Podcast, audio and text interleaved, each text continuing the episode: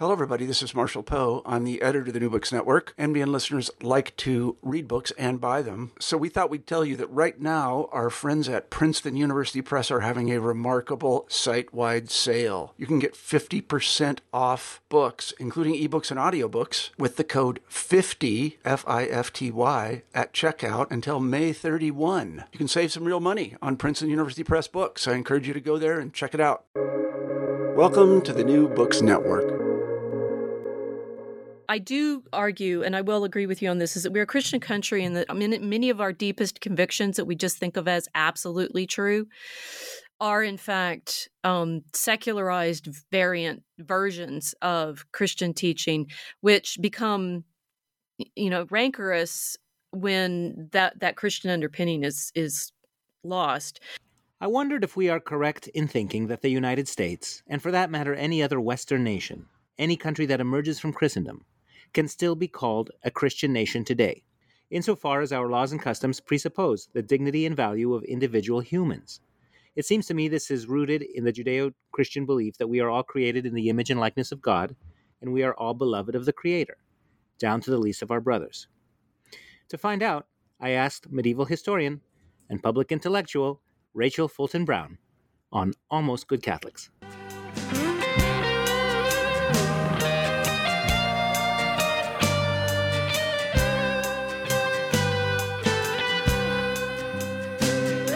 Welcome to Almost Good Catholics, a conversation about theology and apologetics. I'm your host, Chris Odinitz, and I get to ask interesting people who've thought about the big questions to share their conclusions, to explain what we know, how we know it, why we think we know it. I hope this dialogue, this back and forth, may help us approach the truth and have a great time doing it. If you'd like to join the conversation, please email almostgoodcatholics at gmail.com. Today, my guest is Professor Rachel Fulton Brown. She teaches medieval history, religion, and culture at the University of Chicago.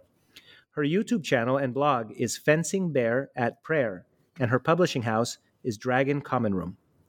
Her live streaming weekly program, The Mosaic Ark, which she hosts with a fellow poet, Kiltz Kaplan, is something I've been enjoying a lot these last few weeks and months. It's a lively discussion on spiritual and literary topics, not in a vacuum, but in the context of the political and social culture of the day. COVID 19, Kanye West, now called Ye, the Pirates, the Pirates of the Caribbean, the Rings of Power show, and many other topics that we often chat with our family and friends and relatives and colleagues. And it's a really good show, and it's it's fun to listen to. So, welcome, Rachel. I'm so delighted to have you and honored that you are on the show. Well, thank you for having me. Thank you. Uh, do you have a, a joke you'd like to share? Well, I, I, I don't do jokes. I think I do situational comedy. And that you you mentioned that we've been talking about pirates a lot on the Mosaic mm. Ark, and I'd say, you know, you need to know the meme. You need to know, you know, the meme where Barbarossa tells Miss Turner, you um you best start believing in ghost stories. You're in one. So I'd say you best start believing in in mythological history. You're in it. Miss Turner, that's from the Pirates of the Caribbean, is that right? Yeah, that she's Elizabeth um, Swann, although she's pretending at that point to be Miss Turner, which she isn't actually yet. And um, I, you know, thank thank you for telling people about the Mosaic Ark. That's been a really wonderful journey that Kiltz and I started this summer back um, back in August. I'm, I'm recording with you right now from my mother's basement, so the uh, you know become I become a true streamer. yes, that's right. that I that I'm now set up in my mother's basement, streaming into the internet. Yeah, um, but you're breaking and, the rules because you've you've you have left, right? Some streamers have never left their mother's basement. You you have. I I seem to keep coming back here. yeah, and what does your mom say about that? She stays upstairs. She's terrified. yeah. And you said it's full of ghosts. It's it's oh, it's definitely full of ghosts. I mean, I'm surrounded by ghosts of my own childhood. I can mm-hmm. see this um, patriotic eagle hookwork little rug thing that I made, which yeah. is sitting on the top of. I don't think this was mine. It looks like a replica radio with a cassette yeah. player. I mean, it's like that that you know we're we're sitting here in the midst of history constantly, and I become much more aware of it obviously when I'm at home. But one of the things that we're trying to do in the Mosaic Ark is think about the way we're embedded in these layers of.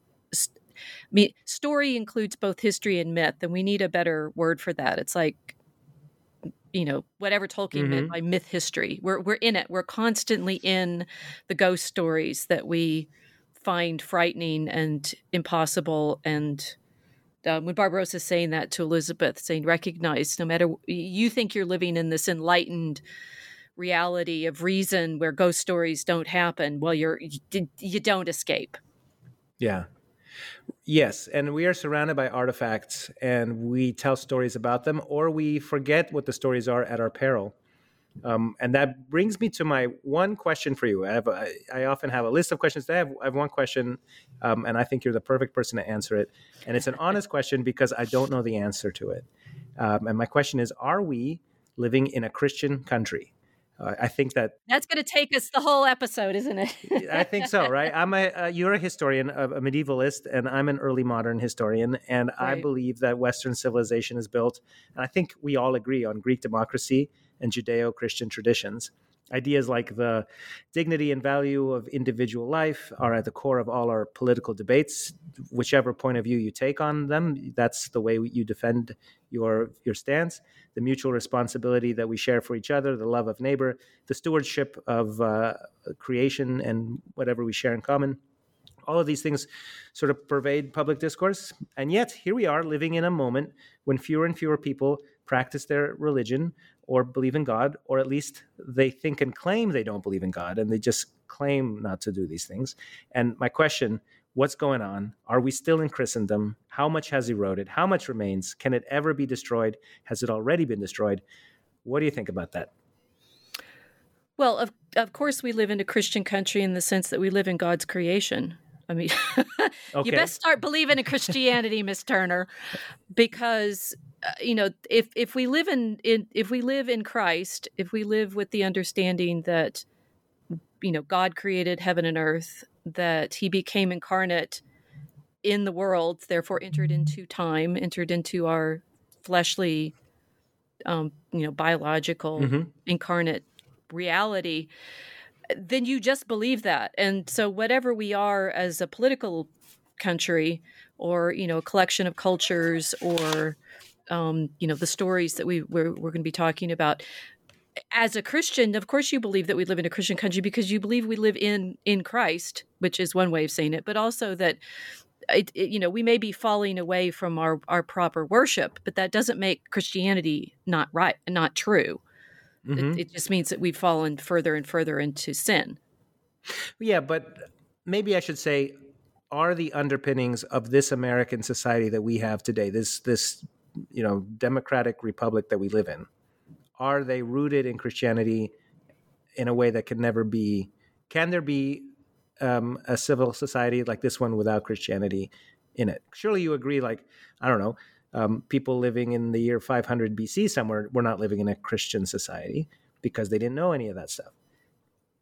Well, Even okay, so God's this country. is no. I'm gonna I'm gonna convince you we're in the ghost story by the end of this, okay. which is why I chose that that joke.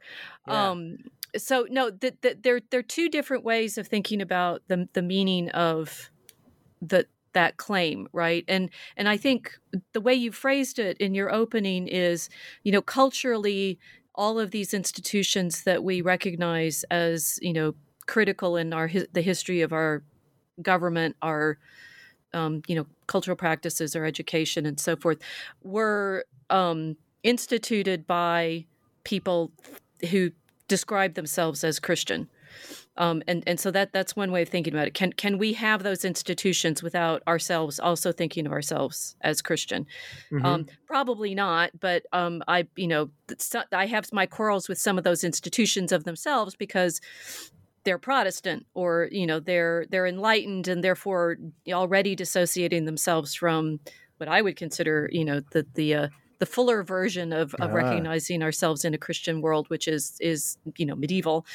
Um, but I, I think you know what I was trying to say just now that yes, Christians regardless of whether the surrounding society that we're living in is behaving according to Christian teaching, the truth is we live in the world God created and I think I think when people get worried and they start blackpilling and despairing and saying, you know, you know, well, what are we going to do? Our our country, our nation is falling. It's you know, quite possibly going to break apart into a variety of, of other polities. You know, all of these things are now lost. And the, the appropriate, you know, Augustinian Christian response is yeah, it's the city of the world.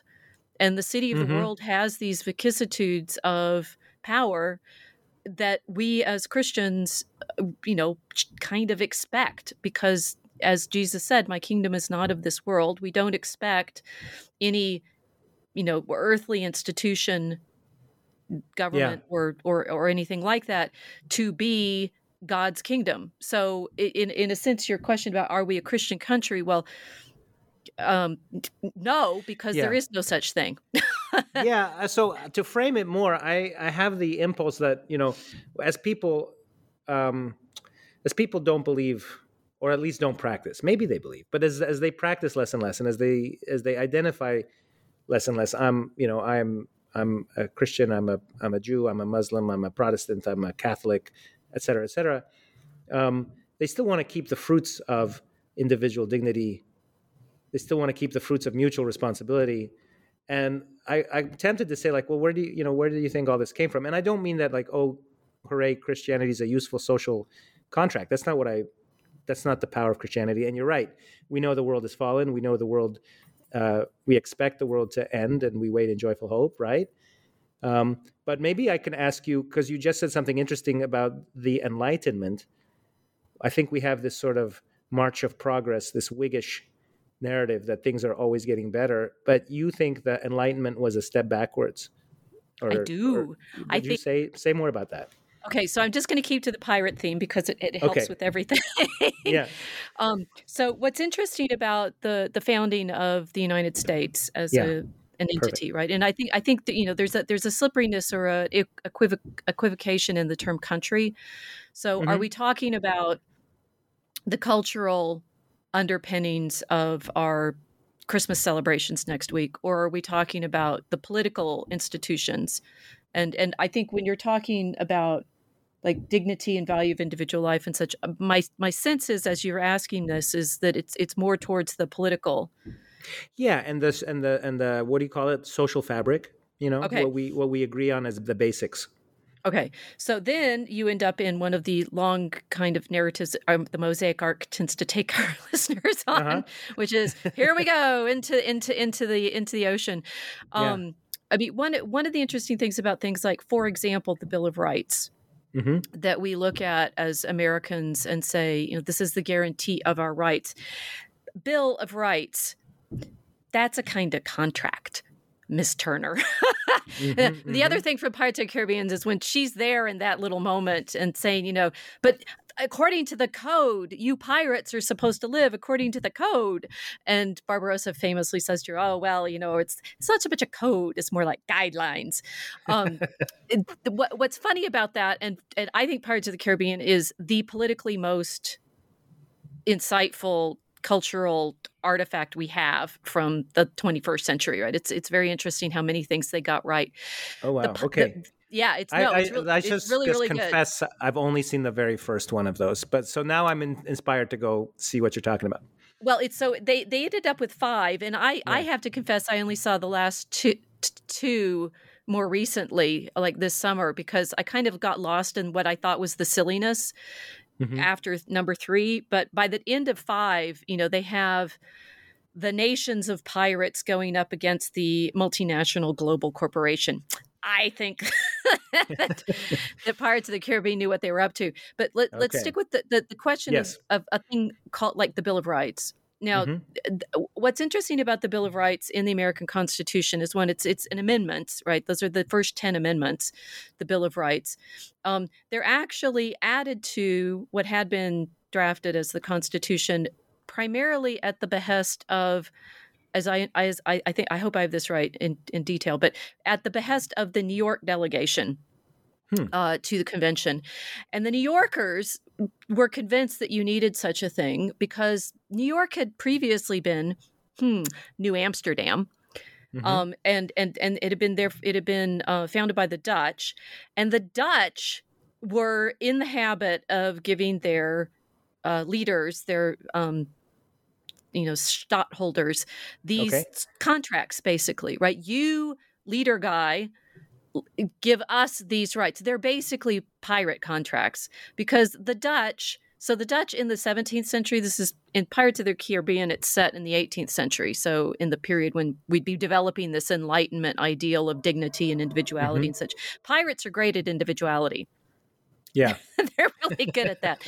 Um, in the 17th century, the Dutch were hands down the wealthiest um, entity in the world, right? The the mm-hmm. the um, Dutch East India Company. That's like there's a, a wonderful visual capital visual capitalist uh, graphic where they're showing how the Dutch East India Company in 17th century valuation was would have been worth as much as the 20 top co- companies in the present day. Oh wow. Yeah, okay. they were enormously wealthy. And um, they they develop these bills of rights, and the English get them because the English in 1688, because the um, you know nobility and, and wealthy guys uh, mm-hmm. don't like King James II because he's too Catholic for them. So they they set up a, a sort of deal with William of Orange to say, "You come in, will you get to be king." and we'll get rid of that James guy who, in fact, runs away. Um, so James comes in. He's married to, uh, sorry, William comes in. He's married to yeah. Mary, who James's daughter. So there's some like hereditary okayness there. And guess when the English get their first Bill of Rights? Is it right then? Yep. 1688, yeah. well, 1689, right? And and so this is it's it's a Dutch sort of convention which then of course the Dutch in New Amsterdam, this is why you know kind of country founding we have is so important because these kind of cultural p- political convictions stick with people for generations very interestingly so the dutch think in terms of these bills of rights these contracts that the the the um, ruler is meant to make with mm-hmm. basically the merchant class and that therefore we in the united states end up with one of these things because it's modeled they're englishmen making that you know constitution, but they're having to talk to these Dutch. Well, they're used to being Dutch by now. So the Anglo Dutch by the 18th century, yeah, they make contracts. And one of the contracts is to recognize these rights. hmm Okay, but that that explains the roots. Not really Christian.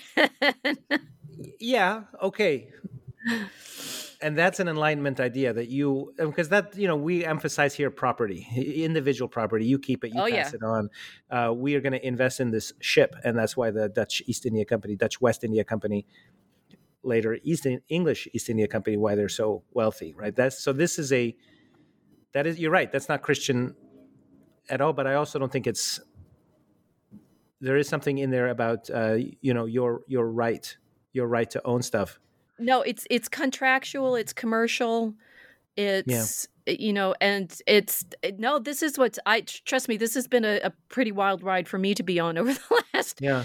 T- 10 years or so because I, you know, I, I really started reading a lot of, I mean, I'm a medievalist, right? So maybe your listeners, will, this will help them.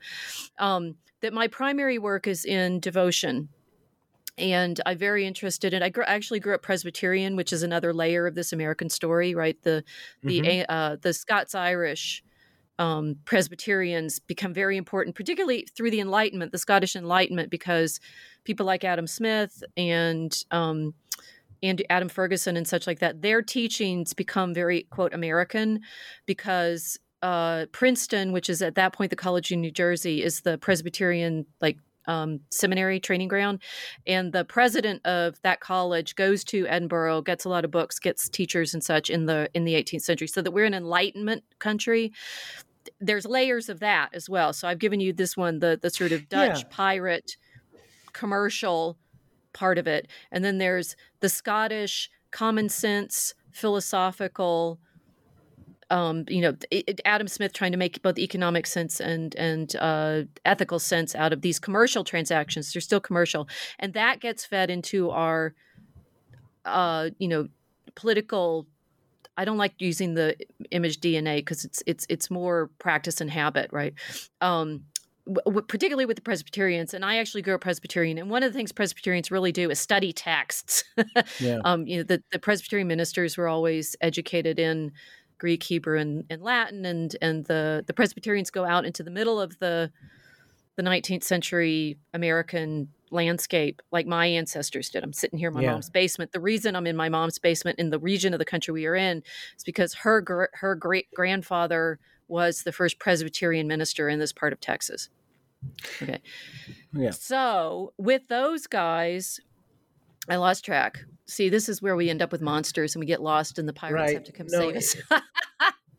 it's right. It's tricky. Which, where you're asking me, it's still not Christian as such, well, right? Yeah. It's, uh, but yeah. to just to just to like I, I I I agree that that's like Jesus had very little to say about contract law and property, but he you know this is this is almost it's that's fine because Jesus also says you know give to Caesar what is Caesar's and we separate these things. Like there's there's nothing there's no prohibition against being rich unless you're a monastic. Um, and to be let oh that's rich, remind me. That's where i was them remember to like let them remember to bring their first fruits to the temple. Let them remember to take care of the poor. And i don't know that much about the the netherlands but i think at that time they were probably still um, you know good protestant christians who probably took care of the poor and probably had probably had hospitals and poorhouses and all the other things that a christian country has so i, I don't think con- contracts are a problem. And the contracts we know exist in, you know, ancient uh, Jewish uh, practice, and we know that there was, you know, the Magna Carta. Like the, that, the, I don't. I'm I'm trying to get you to to to say that all of the deep deeply held values, including those like this your neighbor has property you got to respect his property. Do not covet his property. Do not covet his animals his goods that sort of thing. Like i think that's deeply christian. Um, okay now see, now we have yeah, no okay. that that's clearer okay. and i remembered where i was going with that. I'm saying i'm presbyterian. I grew up with these sort of this in this context in the country. I did not grow up catholic. Okay and yes, yes, yes and and in my own scholarship what i've done is sort of t- take another kind of journey through finding the way medieval christians read scripture in their devotion and their liturgy and their prayer and so forth and you know the, the, the more i study the more i realize no modernity is at odds with and I think you're saying like. You, I can't remember whether you meant monastic Christian. Modernity is at odds with monasticism. How how about that? Okay. Um, and, and very specifically, English modernity is at odds with monasticism because modernity for the English begins with Henry VIII's seizure of all the property of the monasteries. Yes. And that directly wipes out the poor relief. Mm-hmm. Right. So, you know, modernity begins with, you know, a great act of theft, which is the king seizing yes. all the monastic properties and that money to get back to our pirate theme is is folded into the establishment of the english you know gentry that, yeah. that commer- the, those commercial those commercial families and that is added to in elizabeth's reign with the actual piracy of I've said this on our stream, so I'll tell you guys. Um, my own ancestor, like directly, uh-huh. one of them, Sir John Hawkins, and mm. his cousin Sir Francis Drake, who act as privateers for Elizabeth, stealing you know gold from the Spanish, which folds back into our Pirates of the Caribbean theme, um, and um, helping her set up her you know Protestant you know monarchy. Yes. And I mean Elizabeth has to be quite. Um, that's why it's interesting in Pirates of the Caribbean movies. The Miss Turner character is named Elizabeth, mm-hmm, so mm-hmm. that Elizabethan Im- imagery is quite powerful. Um, that the the Elizabethans are behind the scenes of the development of both the United States and the way it becomes colonies, and this this whole sort of economy of expecting the particular kind of commercial ventures that we have to pay out. Yeah. Um, yes. Um, there. In addition, what does the Enlightenment um, take away from or change? I, I, how do I say this? Um, I think I understand about the contracts. I think there's a lot of individual dignity in, in respecting each other's property rights that is um, Christian and Judeo-Christian.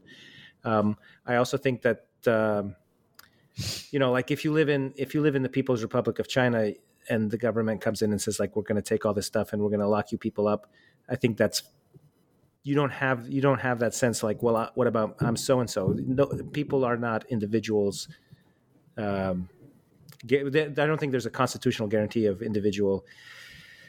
Um, I'm, I'm, I can't I can't quite say this, but I'm wondering what else did the Enlightenment change and take away? Because I would argue that that all the things we enjoy, even people who don't think that they are Christians or Jews or anything else, even the fact that they say they say like, well, what about my you know what about my rights? I, I think that's an part of the the inheritance. It's I, I understand why you're asking that, and I'm trying to to help you get um, yeah. sort of into the pirate version of this. Yeah, yeah, okay. I mean that, that that we have to understand that. So one, I mean, there's another layer that the United States is pirate, is that it it really is a maritime power, and and that's another of the things that we're seeing play out right now in modern politics. You're saying you're mentioning China, and you know our our modern political um, dynamic is founded on the fact that the United States is the has the most powerful navy in the world. Mm-hmm. And that very, very powerful Navy is basically designed to give us a certain economic authority uh, or, or, power. Um, oh, so we're basically the Dutch of you know it's like the Dutch in the in the in the 17th century. It's like the United States now. Um, that our our navy controls all of those interactions, and China's pushing back right now against that dominance, particularly. Um, yeah. Um, I, so I, the thing is, I think if we want to get to, you know, the dignity of the individual human being, we're going to have to come at it from a different direction. Okay. Yeah. Okay, let me go back. Uh, uh, I, I, emailed you first after I heard your wonderful discussion with um, Mark, Mark Bauerlein, I think his name is, on First Things about the Spice Road of today. And you were t- touching on many of these same themes. And in it, you referred back to one uh, a very funny essay you wrote, and I, th- I think you called it Three Cheers for White Men or something like that. and I remembered when you were saying that on that podcast, like I remember seeing that on, you know, on Facebook uh, uh, back in the day, and how you know, and you're just saying that there's a lot of useful things in this inheritance that we enjoy that we forget, and we might say like, oh, this is a miserable, you know, racist patriarchy, blah blah blah blah blah but it's kind of the thing where you uh, enjoy the comforts of, of, prosperity and liberty, and then you rail against them that you have them. It's almost like being, you know, a teenager. You're so mad at your parents, but you forget that you live under this roof that they have constructed for you. Um, and that's kind of the the angle. I mean, I sort of feel the way you speak about the Dutch, and we should say about like the 19th century, you know, British Empire of Victoria's. Uh, they did control the seaways, and they did have outs out outsized power for that little island. Um, but if they said, "Hey, guess what? We're going to abolish slavery," they also could do that. And so, as much as you could be upset about them for their heavy-handedness and perhaps the the swagger of their, you know, their sailors in every port in in the world, and why are they in charge? They could also enforce a, a, a morality that I think comes from this Christian control. And I think Americans probably do that too, right? You don't want to be a Somali pirate with the U.S. Navy around the corner, sort of a thing. Okay, now I think we have a description that we can actually work with. yeah, yeah, and and no, that that you know people start with the conversation about you know the Constitution and the Bill of Rights and things like that, and what you've just described is far more accurate as a situation. To what degree do we as Christians, and this this is a this is a real problem, feel it are ne- feel it necessary to impose militarily our understanding of the way to treat each other. Okay. That's kind of a problem, don't you think? and what's it's interesting how, yeah. yeah. no, and, and and and what's very interesting. So my three cheers for white men. I've you know I've, I said I'm a, I'm in an ongoing journey on this, and I'm happy that I've been laying trails right? Yeah, uh, yeah, yeah. On the, the journey that I've been on. So that one, I wrote that in June 2015. The, the, conversation has changed so many times, so many ways in, in the in the now seven years since I wrote that. Um, back then, you know, it was mainly the problem on American campuses was mainly, hey, hey, ho, ho, Western Civ has got to go. And mm-hmm, uh, mm-hmm. at that point, I had not disarticulated the Enlightenment and particularly the like freedom of speech and the bills of rights properly from the um i guess the monastic christian um m- much more catholic understanding. I you know I, in my mind because i i te- teach them at the university of chicago in a, in a single course which is history of european civilization but you know they're part of the same story right? But but one of the things that happens in that course is the first quarter is basically late antiquity to the mid 17th century and the second quarter is you know the 18th 19th and 20th now 21st centuries and you realize that what happens in european history is it kind of folds in on itself and that much of what was developed in the earlier period which you know i say yes charity the, the hospitals and schools and um, a marriage as a, a, relationship that both the man and the woman get to consent to all of that is complicated and sometimes undermined very very heavily in the modern period i mean if we look at things like you know what happened in the in the world wars that's european society collapsing on itself mm-hmm, mm-hmm. so so i'd say that you know when i'm saying three cheers for white men at that point i was mainly thinking of the actual relations between men and women and saying you know i think and this i do think is absolutely part of you know christian our christian um, teaching that jesus welcomed women into his teaching in ways that nobody else in the ancient world did. Absolutely nobody. That he that he you know not only that he allows mary magdalene whatever her past to anoint his feet with with alabaster you know the, the breaking that alabaster and anoint his feet with oil or that in fact even in the gospels it's the women who are the ones going to the tomb to find and to find out that he's he's not there and therefore women who are the first bearers of the gospel that he's risen um, that that kind of detail is included in the Christian scriptures is enormous. It's enormously mm-hmm. important to know that Christianity, the first witnesses to the resurrection, are described in the earliest text as women. That that's literally unheard of in the ancient world. Mm-hmm. Um, and then that uh, you know that we're taught in, for example, Ephesians to say men should care for their wives in the way that Christ cares for his church that that not just that we have consensual marriage but that we have a particular kind of ideal relationship i mean that in the middle ages gets turned into you know varieties of storytelling that sometimes called chivalry sometimes courtly love but you know and with difficulties in that as well but that we actually end up with that romantic ideal that i mean speak about people in china i think that image of a, a the, the sexual relationship is strange to a lot of the world. Um, the other one that I said, uh, so chivalry was one, consensual marriage that was part. Women, women having the right to vote. I mean, you mm-hmm. know, that it, it, seemed to me strange that there were so many women saying, you know, men are preventing me from do, doing these things. It's like, well, but you know, politically, men voted for you to vote. So I'm not sure. Mm-hmm. I'm not sure it really makes sense to be upset with them. And that was that was the very specific claim of that three cheers for white men. It was you know mm-hmm. within the mm-hmm. European tradition grounded in in these Christian ideals that women actually have the status that we do in the West is thanks to those those institutions and those teachings. Yeah. Yeah, and I, I think, you know, right from Jesus, these are foundations that exist in Christianity and and you know those early women in the church who who followed him and learned from him and the ones that St. Paul writes to here and there, um, that was a rare thing. You know, the fact that women have, only had uh, the right to vote for 100 years is is astounding when, when you think about how short a time that is. Well, men have only had the right to vote for about 101 years. I mean, oh, the, the, the, you know, the, one of yeah. the things that happens, for example, in, in the French Revolution is as soon as the there are petitions made on the rights of men, and the citizen, you have Olympia de Gouges saying women should have rights too.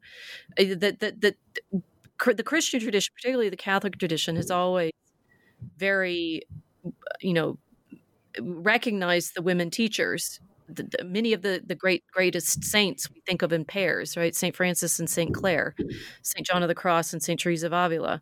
That that you know we see these these spiritual friendships as an element of what it means to be fully in Christ, which is male and female. So all of that, yes, all of that is definitely an element of of our i mean to say it's you know values i think that diminishes it a bit. It's you know the, the sense of spiritual reality that we inhabit as human souls.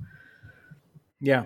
Um, in that same interview uh, where where you talked about that uh, you also explained how you made a, another funny um, another very funny uh, post or, or, or, article where you propose for your university a niceness and cosmopolitan creed, right? So a sort of a, a that's secular, one of my favorites. yeah. Would you say a bit about the niceness uh, cosmopolitan creed? What are we supposed to live? You know, what in today's secular time when everybody is, you know, I'm okay, you're okay, just be you, sort of a thing, and you can't tell anybody which way is up and which way is down because you just define it for yourself. Um, you, to, to, would you like to reflect on on that? Because I thought it was great. Sure. Um, so one of the things I do, what I do argue, and I will agree with you on this, is that we're a Christian country, and that many of our deepest convictions that we just think of as absolutely true are in fact um, secularized variant versions of Christian teaching, which become, you know, rancorous when that that Christian underpinning is is lost.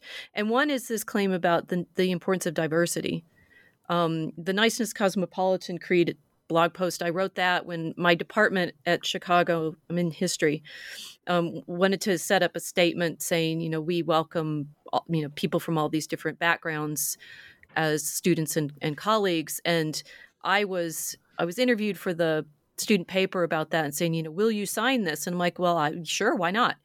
I know what it is. mm-hmm. and I point out in the blog post that that vision of inclusiveness, of you know all languages, all nations, all ethnicities, all all people, is in fact what the church is. It's yeah. Pentecost. It's it's the the recognition when Peter and the other apostles are preaching after they've been filled with the Spirit that they are understood in all of these different languages, and that like you say another you know great Christian conviction is God enters into history, speaks to us through Jesus, um, and um, we as Christians are called to translate, you know, that into, you know, all of the languages of the world as the apostles effectively do when they're speaking, so as to spread that good news. And that kind of true inclusiveness and ethnic, you know, sort of diversity, ironically, is wiped out, going back to the Pirates of the Caribbean imagery, is wiped out by this global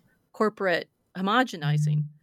The, the, the pirate nations in Pirates of the Caribbean, when they, they they're going to stand up against the English and their their tea drinking English East India Company, um, there is actually a historical reality to that. That there were some pirates that captured one of these big East uh, East India merchantmen at some point in the early 18th century. But that the in the movie, the pirates that go up against this this homogenizing East India Company represent their different ethnicities. So there's mm. Chinese and there's um, you know French and there's Russian. I can't remember exactly which peoples they are, but for example, Russian yeah. and Chinese and um, you know the, the pirates are in, tr- in truth more diverse than this homogenizing multinational co- company and that that what i say in that niceness cosmopolitan creed um, post is you know my, my colleagues are quite in academia generally are quite anxious about this inclusiveness and and so they look at me and say well you cheered for white men. You must not want anybody else. And i'm like i cheer for everybody.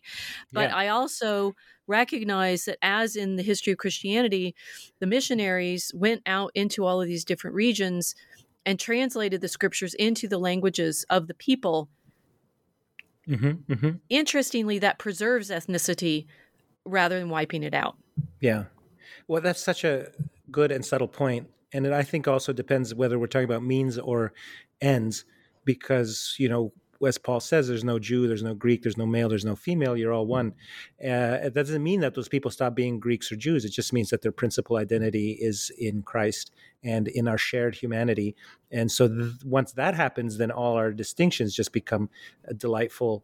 You know, it, it really does become Pentecostal. It really does become a beautiful garden, versus a Babylon where your little ethnic identity becomes the main thing that you are and therefore puts pits you against somebody else in some kind of weird um, you know zero sum cultural game. Um, and so i think in the christian context that works beautifully. Like just like anything else can be beautiful in the service of god. It could be you know any i mean i don't know any any anything. It could be you know power or sex or anything else. In the service of god comes out beautiful. And then as its own as its own idolatry, then it becomes something twisted.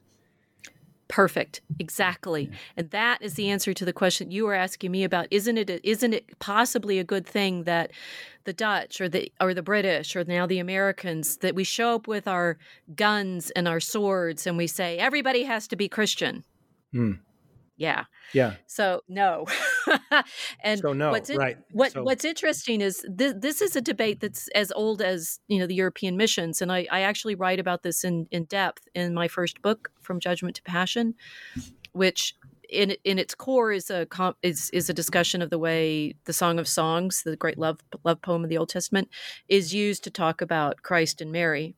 Um, but in the first chapter, I talk about the conversion of the Saxons, um, the pagan, the pagan Saxons, the Germanic pagans, to Christianity, and the ways in which the Carolingian monks, particularly, had to figure out how to explain the the doctrines to them uh, specifically in this context the the eucharist the mass right? And it's a it's a problem of magic in in a sense that the the germanic cultures seem to have a, a strong sense of if you inscribe things in runes that makes them magical. Hmm. and of course at the mass there's no inscription there's just the words of the priest and the problem that the monks have in the in the ninth century is explaining to Saxon converts how that ma- how that bread is now God's body. Right? So it's like without inscribing it, without it being this this magical transformation. But in the context of that Carolingian effort to convert the Saxons, you may be familiar with this. Charlemagne goes to Charlemagne, the emperor, is mm-hmm. at war with the Saxons for 30 years. I mean, including things, you know, to the extent of forcible resettlement of populations and you know forced baptisms. And you take these these recalcitrant, stubborn people and send, you know, take them down to the river, stand over them with a sword, and baptize them. Right? Yeah, yeah. And Charlemagne's own bishops, particularly Alcuin, he's one of the great English teachers that he has, uh, Englishman. He's from Northumbria.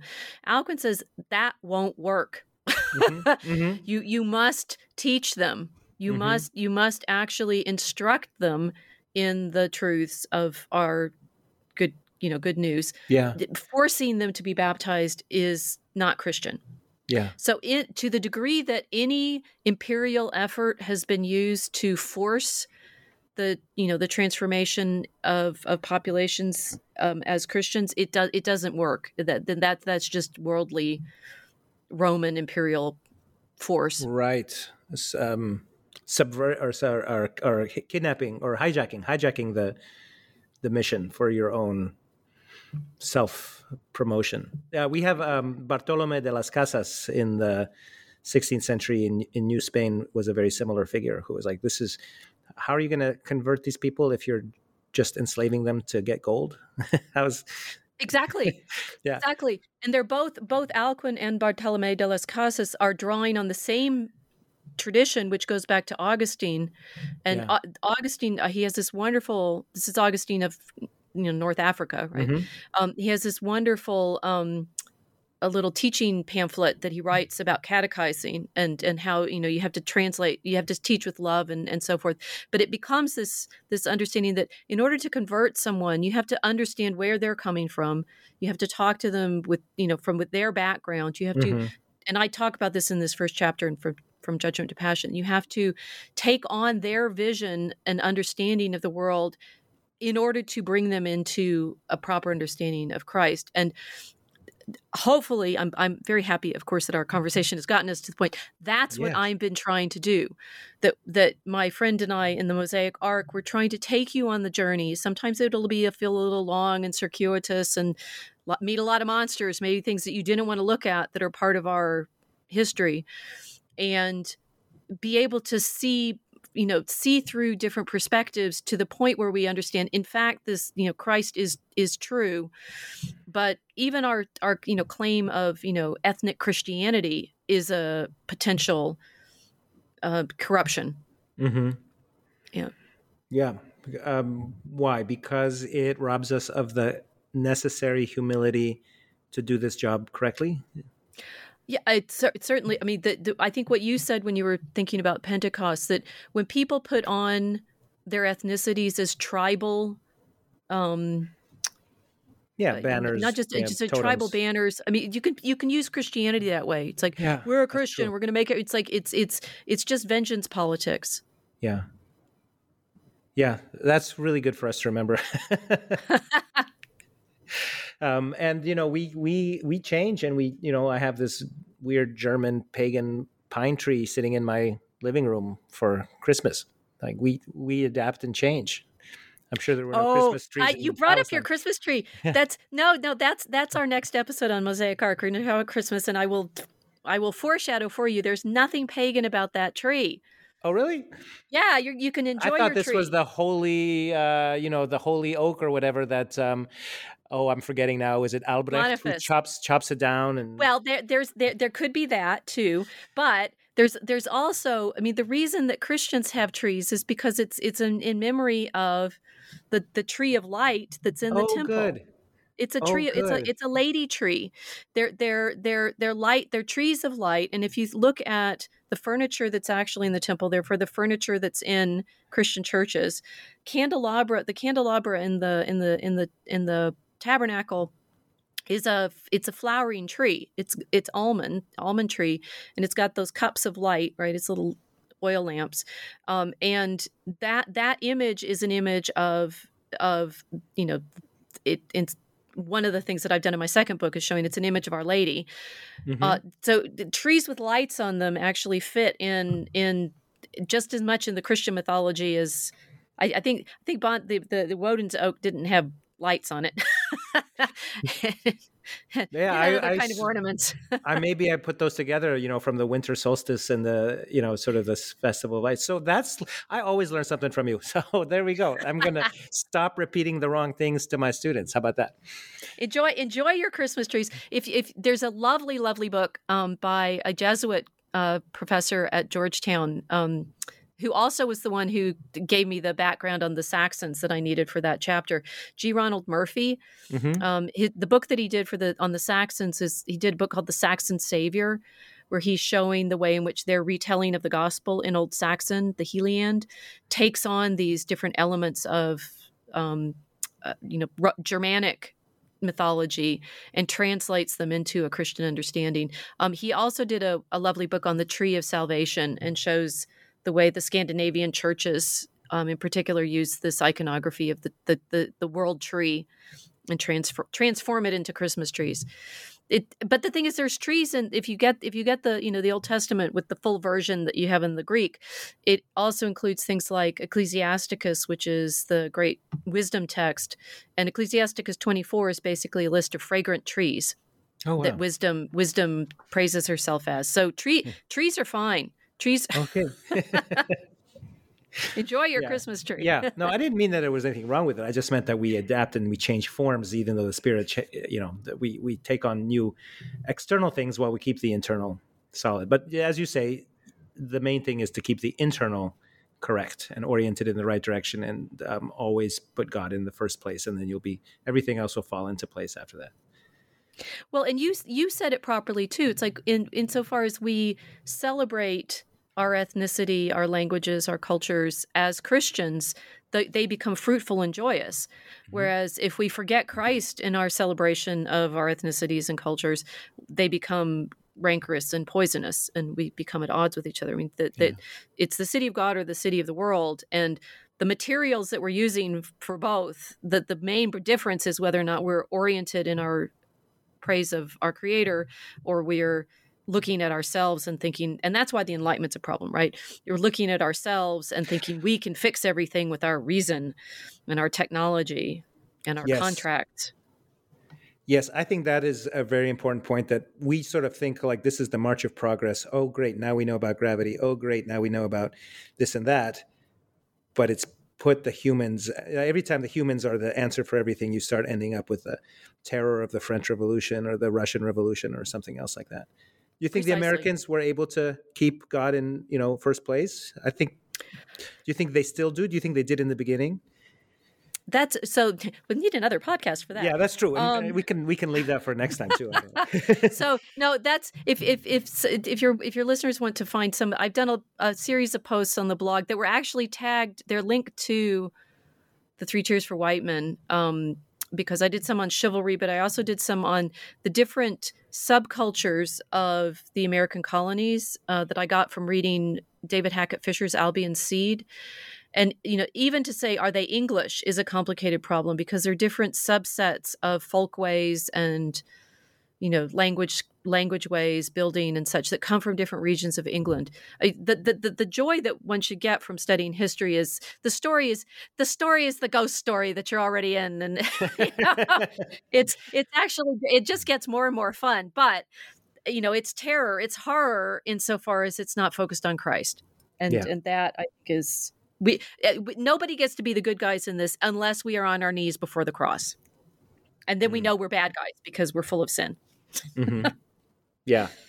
No. Uh, amen. Well, that's a beautiful place to, to stop. Uh, would well first of all thank you so much for for giving me this time and for answering the question and for and all your work and the mosaic ark which i continue to enjoy and second of all would you like to close us with a blessing so I ha- what I say in my own prayer is um, the little office of the Blessed Virgin Mary in the in the Latin, and I'm looking at this with some prayers. There's optional prayers after the office, and I thought the, the one of the prayers after the office might might fit us here.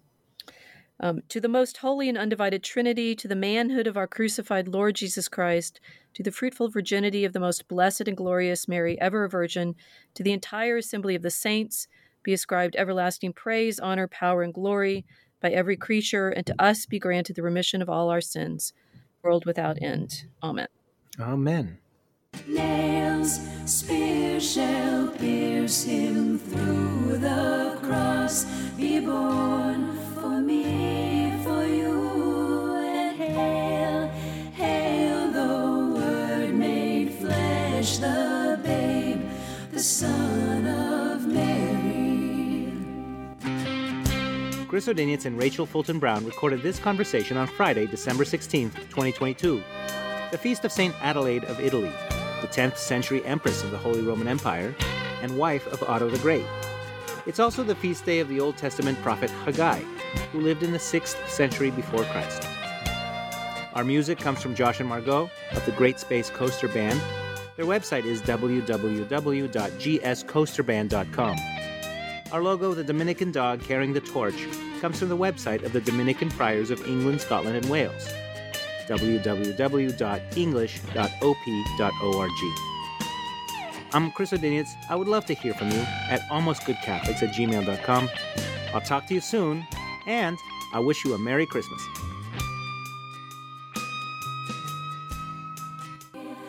This, this is Christ the King, whom shepherds guard and angels sing.